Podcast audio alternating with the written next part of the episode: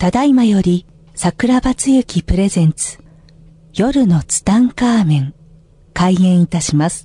なお、この番組はアホになってください。笑ってください。大爆笑してください。アホと素直と行動力が世界を救う。夜のツタンカーメン開演です。はい、皆さんこんばんは。こんばんは。今週もやってまいりました、夜のツタンカーメン。75個年一の一代、桜庭つゆきと、アシスタントのギャオでございます。今週もどうぞよろしくお願いします。よろしくお願いします。なんでそんな喋り方なんですかいやー、僕ね、もうちょっとねびっ、くりしましたよ。僕、いや、僕、本当人生で僕緊張しないんだよ、本当に。はいもう公演だってさ、別にき何も緊張なんかしたことないけど。そう、した方がいい時ありますよね。うん多分すごくある、すごくある。まあ、反省するときあるけども、はいあれですよ、もう先週、先々週とね、もう先祖の因縁の、まあ、先祖の、まあ、ちょっとね、僕、舞い上がってるね、今日ね。いまあ、すごいゲストの方がね、先週はそうですね二人で大女優先生二週続けていただきましたねそうですね、来ていただきましたけども、はいまたですね、はい今週もおゲストにいただい来ていただいたんですけども、はいまあ僕はいつもね、えー10人ぐらい師匠がいるよというふうに話をしてるんですけれども、はいまあ僕はその中でもですね、まあ多分一番影響を受けている、えー師匠においていただいたんですけども、この方は何もかも秘密なんですよ。何もかも秘密。もう全部秘密です。何とお呼びしたらいいもうですか、ね、先生しかないですね。先生とお呼びすればいいですか？はい。はい。まあ、この方の紹介をすると、まあ、自己紹介とかないですから、はいてか、本当にね、んもうこれ、皆さんにお見せできないのすごい残念だけども、はいまあ、見た瞬間、普通目を合わせられないんですよ。合わせられないでしょ？絶対目を合わせられない。で、だいたい一緒に歩いてる時に、街行く人がすれ違う時に、もう本当にガン見するんじゃなくて、一回目をそらすんだよ。だから見ちゃいけないものを見た感じで。見ちゃいけないものを見て目をそらすけど、またもう一回見るんだよ。で、その人たちすれ違うと、また振り返っていつまでも見てるというね。わかるよね。もう説明も、これ写真もこの方はもう何もかも全部 NG なので、僕は何にも解説できないですけれども、まあとりあえずね、えーご本人にね、そうですえーね。とご紹まあ、先生がどれぐらいすごいかっていうと、桜庭さんのテンパり具合がもう。いやもうテンパりもうね、本当にもうすごいん僕で緊張してるまさかここで一緒に、てか、僕ね、もともとね、ツタンカーメンも聞いてほしくなかったんですよ、師匠には。秘密だったの。そういう秘密だったんですよね。まあということで、はいえーもう本当に一番の師匠であります、先生、こんにちは。こんにちは。よろしくお願いいたします。よろしくお願いいたします。先生笑っちゃってますよ。ね、先生笑っちゃってますけれども、まあね、もう、この方のところには、はいもうたくさんの方たちが、はい。えもうでも来る方たちは、まあ、民間の方ではないわけですよ。お相手されてるのが。本当にもう、普通の方ではない、こう、ハイクラスの方たちが、まあ、先生を頼って、えーたくさんの方たちがこう、いらっしゃって、はい人生ってものを解いていらっしゃる方なんですよ。まあ、それだけではなく、こう、いでたちからわかるように、あの、もう大富豪というくぐりではないんですよ。もう詳しいこと話したいけども、もうはっきり言って、もう王族のファミリーみたいな方ですから。お 王族の方ですから。ロイヤルですロイヤルです。もうロイヤルホストじゃないからね。なんで台無しになっちゃったじゃないですか、今分かりやすく言ったのに。でいろんな人たちが、入れ替わり立ち替わり来るわけですよ。まあ、そう、来る人たちのちょっとメンツがちょっと普通じゃない方が来て、それで、で、もう先生がし喋るでしょ？喋らすともうほとんどの人が泣きます。もうほとんどの方が泣きますね。ね、で先生の喋りが聞き先たいんですって。生の喋り聞きたいんですよね。で、先生、もうたくさんの方が先生の来ますけれども、はいまあ僕ね、ちょっともうどっから振っていいかわかんないけれども、まあ、先ほどもね、ちょっとご飯を食べながらね、まあいろんな話をしてた時に、まあ先生まず、今日ね、今日さっきお話してる時に、感謝についていろいろ教えていただいたんですよ。感謝とは、みたいな感じでね。私も伺いたいです。先生ちょっと感謝の定義についてね、まあちょっと先生、ちょっと、先生のちょっとお話を聞きたいんですけど。感謝の定義ですか？はい。基本定義はないです。あ定義はないも物事すべてないと思います。はい。ね、まあ、あの、いつもお話しするのが、善も悪も私はないと思っております。はい。全も悪も。あの、いいも悪いもない。自分が求めるものが、相手がほあの、求めるものであれば、善とみなされたり、良しとされる。その逆も言えますよね。で、まあ、感謝、あの、皆さん、まあ、よく感謝したらとか、あ正直、ありがとうを言ったら、いいことがやってくる。でも、それはあくまでも、言葉の感謝であり、言葉のありがとうなのですよね。で、一番自分をめでること。で、何事も丁寧に、あの、接する。自分にも丁寧。いつもだから自分にご褒美をあげることを皆さんされたらいいんじゃないかなとすごく思います。まあ、それでも先生、その、ご褒美っていうことで結構勘違いして、こう自分を甘やかす人がいるんじゃないですかね。はい。いや、甘やかしたい、あの、甘やかすという感覚で思われてたら、それはそれでよしと思います。自分を人それぞれ、自分を。めでるっていうのは、褒める人それですか、うんで、何事も丁寧に接する。自分にもです。まあその丁寧に生きるっていうのが、まあ、先生よくおっしゃいますけれども、えーもうちょっと具体的にですね、どのように、まずは何、何を心がけていけばいいですか、その丁寧、何を丁寧にしたらいいですかね？いや、何事もだと思いますよ。物事に対しても。はい。言葉遣いもおのずと変わってくると思いますし、所作も変わってくると思います。まあ、先生の場合はですね、所作が美しいんですよ。見てください、このピシッとしたこのね。あのーでね、やっぱ僕の中のスーパーセレブの定義ってなんだけども、スーパーセレブの人ってね、みんなね、動作がスローなんですよ。僕先生が急いでるの見たことがない。いつも先生はゆっくり、こうスローですよね。そうでしょうか。はい。で、僕、先生の最近の聞いた話の中でね、僕、すごい感銘を受けたのがあるんですけども、先生、あの、ゴミの捨て方っていう話、僕、すごく良かったんで、ちょっとゴミの捨て方っていうのをちょっとご教授いただきたいんですけども。はい。あのーまあ、私の課題というか、あの、なんですけれども、ゴミの捨て方で、その人がわかると思うんですよ。ゴミの作り方、ゴミの捨て方。意外とそこって捨てるものって、あの、ないがしろにしてると思うんですね。ただゴミ袋に物をバンバンと入れて出すと。でもその、その出し方一つ、あの、どのように、あの、最後の後始末というか、をしてるかで、その人の全てが現れると思うんですよ。ゴミ箱を除けばその人がわかると思うんですよ。いや、本当おっしゃる通りで、僕も先生にそれを言われてからね、ゴミの捨て方なんか注意したことが人生でいつもないわけですよ。私はゴミが捨てられないわけですよ。もうそのゴミ屋敷ですからね。はい。それはもう先週のあの、大乗院勝先生に来ていただいて、その場の浄化をしなければいけないですよね、ね本当にね。だからその先生のゴミの捨て方っていうのは、だからみんな結構もうのべつ幕なしっていうか、まあ本当にゴミ箱ってまあまあ、すごい状態になってますよね、普通は。はい。これから、じゃあこれを聞いた人はどのように気をつけていくべきなんでしょうか？いや、あの、一番はもう、あの、すべて物事をめでる気持ちがあれば、あの、そのものに対してありがとうと、本当に、あの、お世話になりましたと、いただきましたなり、あの、お役目が終わるわけですよね。だから食べ物に、あの、関しても、お魚いただくのも、どれだけ成仏させてあげられるかっていうところが大事だと思うんですよ。全部いただけるかという。ただなんか、あの、いただきたいとこだけいただいて、あ、もう終わったとか。だから、まあ、物事全部成仏いかにどのものであっても、させれるかっていうところが一番大事だと私は思うんですね。それはおひ、あの、人様とのお付き合いの仕方も全部関係してると思います。もう本当その通りですよね。だから僕も先生にそれを聞いてから、ゴミの捨て方というのをね、すごい気をつけるようになったんですよ。だってもう本当にゴミってもうちょっと適当ですよ。だってゴミだと思ってるから、でもやっぱりそこのゴミに対してでも、そのめでる気持ちを持ち、捨てていくっていうことが、まあ大事だってことですよね。まあその捨て方によってその人って本当本質が出ますよね。はい。まあだから僕はその先生の話を聞いてから、だからきっとゴミみんな適当じゃないですか。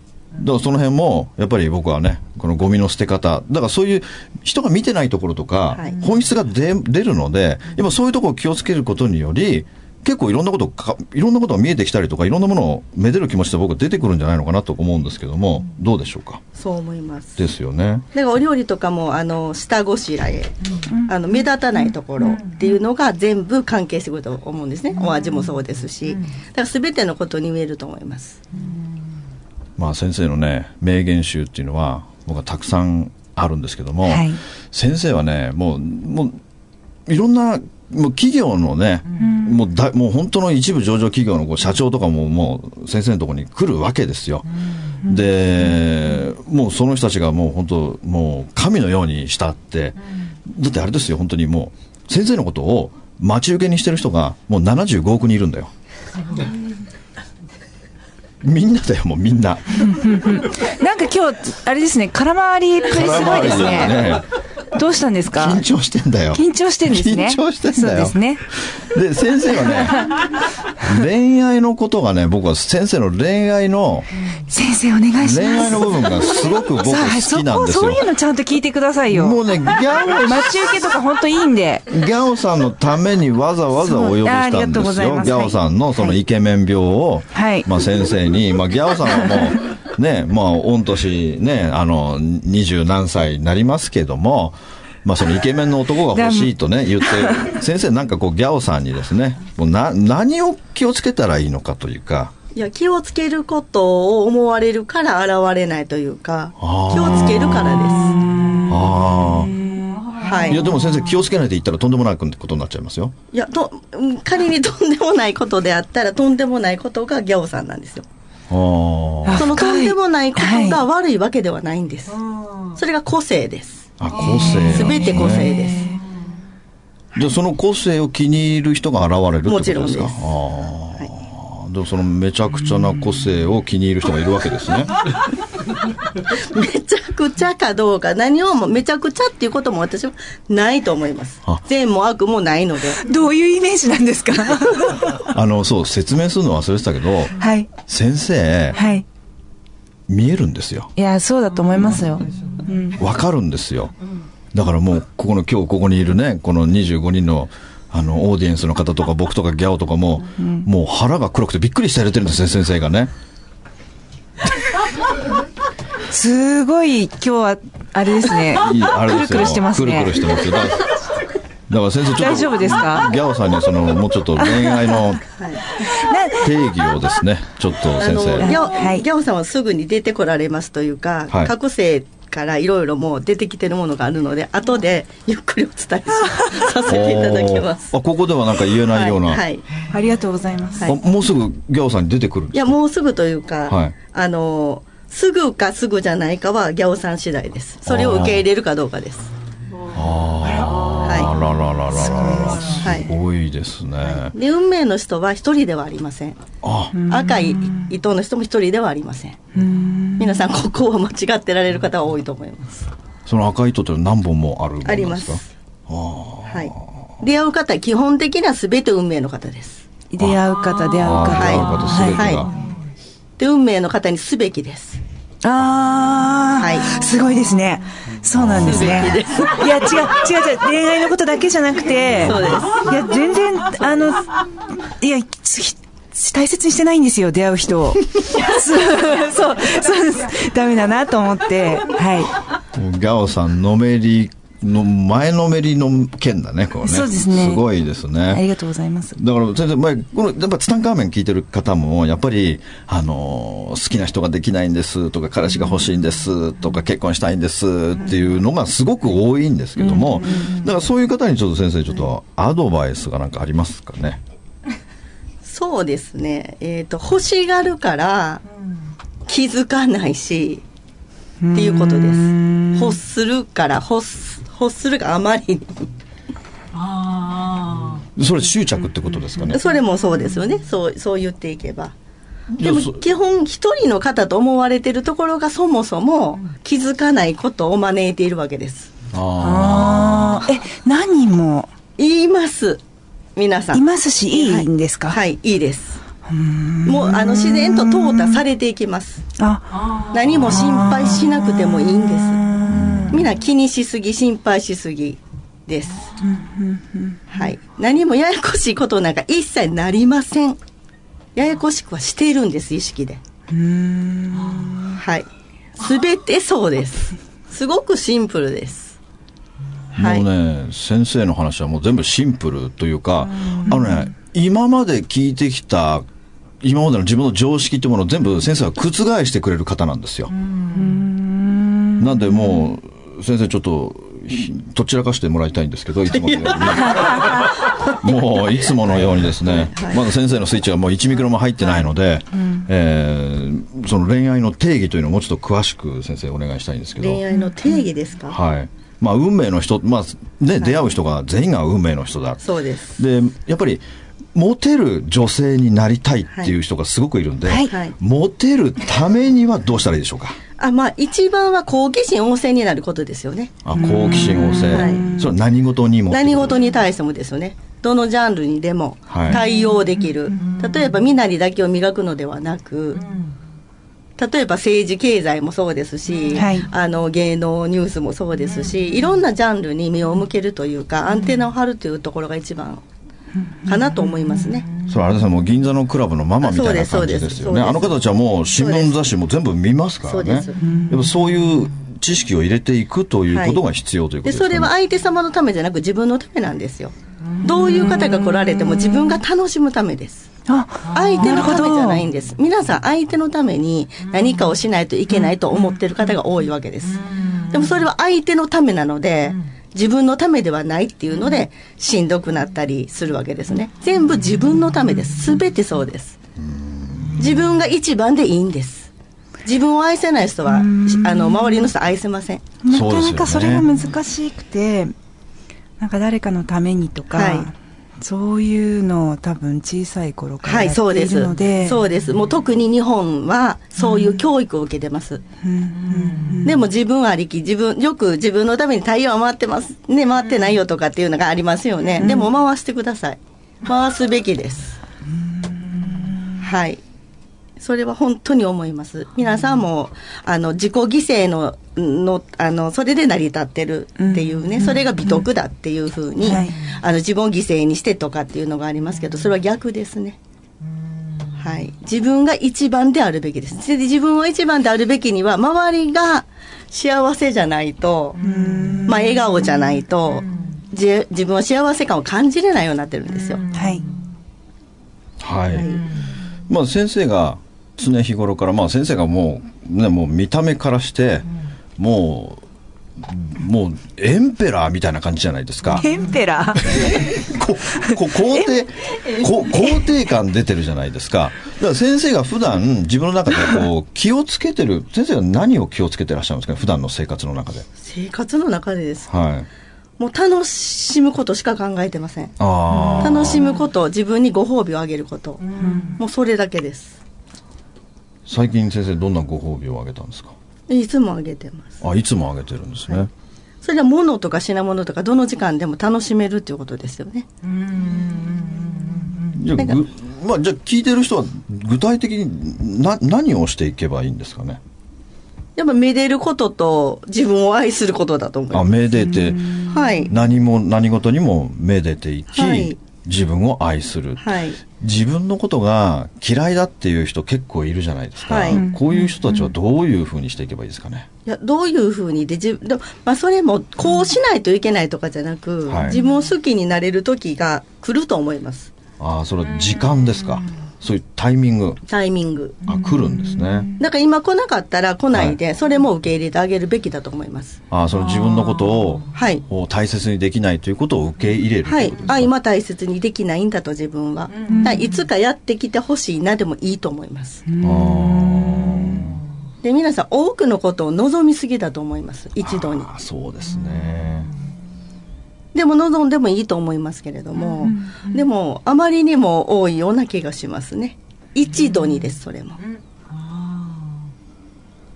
まあ、そそうですよね。まあ、まあ、ほとんどの人がもう、あれが欲しい、これが欲しいっていう部分がすごく多いですもんね。はいまあ、その部分で、やっぱり、いろんなものをめでながら、自分のことを愛していくということを心がけていいけば、おのずといろんなものが開けてくるということですかね。そう、そうですね。開きたいと思うというか、例えば条件が揃わないと、これができないとか、そういう方多いと思うんですけど、全然そういうのは関係ないと思います。例えば海外でビジネスしたかったら、語学力がないとできない。それは嘘です。本当にする気があったら、絶対その道は開けます。開くことができます。だから食べず嫌いの人、行動しないでっていう方があまりにも多いかなと。先生のこの人生の、なんていうんですかね、あのー先生の好きな言葉とかなんかあったりするんですか？私はまあ、あの、好きな言葉というか、子供の時から、はい。はい。あの、美空ひばりさんのはい。人生一路が大好きだったんですよ。あ人生一路。はい。人生一路ってどんな歌でしたっけ？歌詞歌わなくてもいいんですけど、どんな歌詞でしたっけ？いや、一度決めたら、二度とは変えぬという歌です。その道は、い一度決めたらそのまままっしぐらっていう。あはい。あ。あの、まあ、詳しいこと喋れないけども、先生は、とある業界の超有名な方なんですよ。で、あることを、もう幼少期の頃からずっとやり遂げてきて、もうその道を極めて、プロフェッショナルでさらにそれを今度は人に指導するというのを、えーずっとやってこられた方なんですよ。なのでその、まあ先生はもう、だから何のところ、何の業界というか、まあどんな質問をしても、先生の場合もう即答、先生のね、考え、先生が考えてるのを見たことないんですよ。もう何聞いてもスッて出てくるんですよ。どんな業界の話でも。だから、だからその、どういう、その、幼少期というか、まあ、僕が一番興味があるのは、いつからこんなになっちゃったのかっていうのはすごい興味あるわけですよ。よく聞ね、子供の時からこんなじゃないんですよ。ふ子供の時は普通に成長していったけれども、ある日突然こんなになっちゃうわけですよ。何かあったんですか？それはなんか先生、こう、いつからこんな変身しちゃったんですかね？でも、そそれを言言えば子供の時からだと思います。私はもう誰のものにもならなりたくないっていうのがもうモットーというか。だからね、先生はね、日本だけじゃないんだよ。世界のロイヤルファミリーから来てくれっていうオファーが半端ないんですよ。そんな人見たことないでしょ？だから先生はもう誰にものにもならないから。だけど先生の場合は、あの、僕がつけたね、あだ名は失礼ながらね、お蝶夫人ってつけたんですよ。で、夫人じゃないからね、誰のものにもならないから、お蝶夫人って感じするじゃないですか。だからね、今度あの、夜のお中夫人っていう、お、おお蝶夫人っていうね、番組もやりたいぐらいね。まあだから先生、どのようにしてね、その幼少期で、お母さんの教えっていうのはどんな感じだったんですか？母親は、えー好きなことがあれば必ず一番になれるでしょうと。好きなことがあれば、はい。その道で一番になれないと本当に好きじゃないと。ああ。もう先生はね、その道でね、まあトップというかね、もうずっと一番で来ていて、で、まあそれをね、引退されてからも今度それを指導していくっていう立場になり、もうたくさんの生徒を輩出していき、まあそれはそれはすごい有名な方で、えー、だからその、まあお母さんがまず先生を、まあ産んだ時、お母さんの名言があるじゃないですか。あのー誰の子供かわからないというか、そこだけ取ったら、ええと思いますよね。あのー誰に似てるかというか、うんあの、お預かり物だっていう、あの、衝撃的な言葉でしたね。そうですね。あの、スタジオ内がちょっと今、ワオみたいになってましたが。お父さんがわからないって意味じゃないんですよ。そういう意味じゃないんですよ。だから、神様からの預かり物だと思ったって、お母さんが。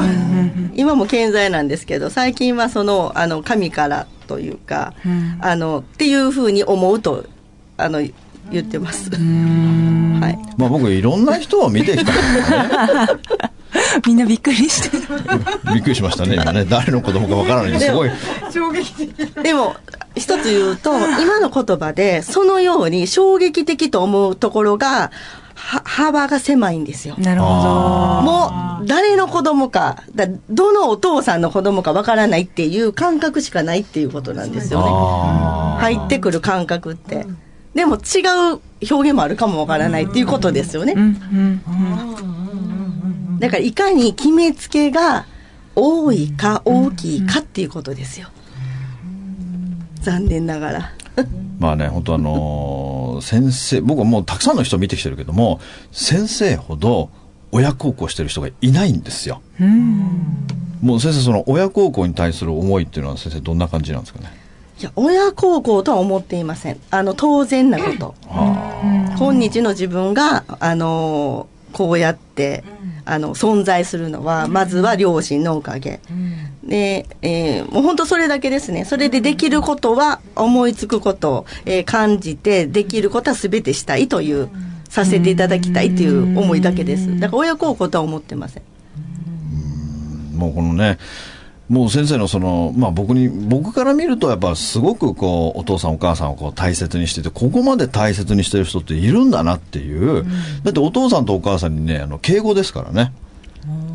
なかなかいないですよ、お父さんとお母さんに敬語を使ってる人。もうね、僕も敬語なんか使ったことないですけども、だから先生のそういう姿を見ていると、ああ、自分もやっぱこう、親を大切にしなきゃいけないんだなという思いはね、いつもこう強くなるんですよね。で、まあ、どこに行ってもね、お父さんとお母さんにこうお土産を買うっていうところをいつも見るわけですよ。だから一番に思ってるのはそのお父さんとお母さんに、その、先生あれ恩返しな、まあ当たり前、先生の方当たり前かもしれないですけれども、まあ僕にはすごくこう、恩返しのようなふうに見えるんですけれども、あれは、どういう、もう毎毎日恩返ししてるような感じに僕は見えるんですけどそ。れもあのいつも思っているという、私の表現の一つですね。先生、お土産はお菓子ですか？いや、もういろいろですね。あいろいろろです。はい。でも、いつも思ってるよっていうのが伝わるはい。たそうですね。お土産を用意されて、でもまあ、あの、両親だけではなく、うんあの、あるものを見たらこの方にとかっていう、それを考えるのも私の楽しみでもあります。まあ、だから先生、気配りの人なので、まあ、何かあるといつもこうお買い物をされてるんですよね。で、それを誰かにこう送っているというね、えーところをね。素敵ですね。いつも思ってるよって、先生に言ってくださる、言ってもらうと、な幸せですよね。まだそういうの見てると、そういうその人へのこの気配りの仕方とか、心配りとかいうのが僕はすごく参考になるというか、まあ、自分の中ではこう、ない部分っていうのを、まあ、たくさん見せていただけるので、まあ、僕の中では本当すごい、いつもね、もう、いつもすごい方だなという思いしかないんですけれども、まあ、先生、もう、あっという間にも時間も過ぎていきましたけれども、はい。えーなんかこう、まあ、聞いてる方に先生、なんかこう、メッセージというかね、なんかあったら、こう、一言いただきたいんですけども。そうですね。これからまあ本当に世界は激動していきますので、はいあの、すべてのことが二極化になります。はいあの、まあ本当に、あの、トランプ大統領が誕生したのと同時に、あの、また、より良い世界にというかなっていきます。だから心配はされることないですけれども、どちらの、まあ、船に乗るかじゃないですけど、ノアの箱舟があるならば、そこに乗りたいかどうか。それは意識改革、自分を己を知る、お己をめでる、また周りにも愛を注げるかっていうところで、その切符がいただけるかっていう時代になったっていうことです。もう遠慮しないで楽しくやりなさいっていうそれが一番です。解釈で大丈夫ですか？本当にそうです。はい、というわけでね、えー今週もあっという間に終わっていきましたけれども、えーもう先生があまりにも偉大すぎて、僕は先生のい。つもの、いつものすごく、あのところ、僕がちょっと引き出せなくてですね、ちょっと 来週リベンジ、ものすごいもう反省モードなんですけども、また来週リベンジしたいと思います。ということでね、今週この辺で終わりたいと思います。皆さんさようなら。ありがとうございました。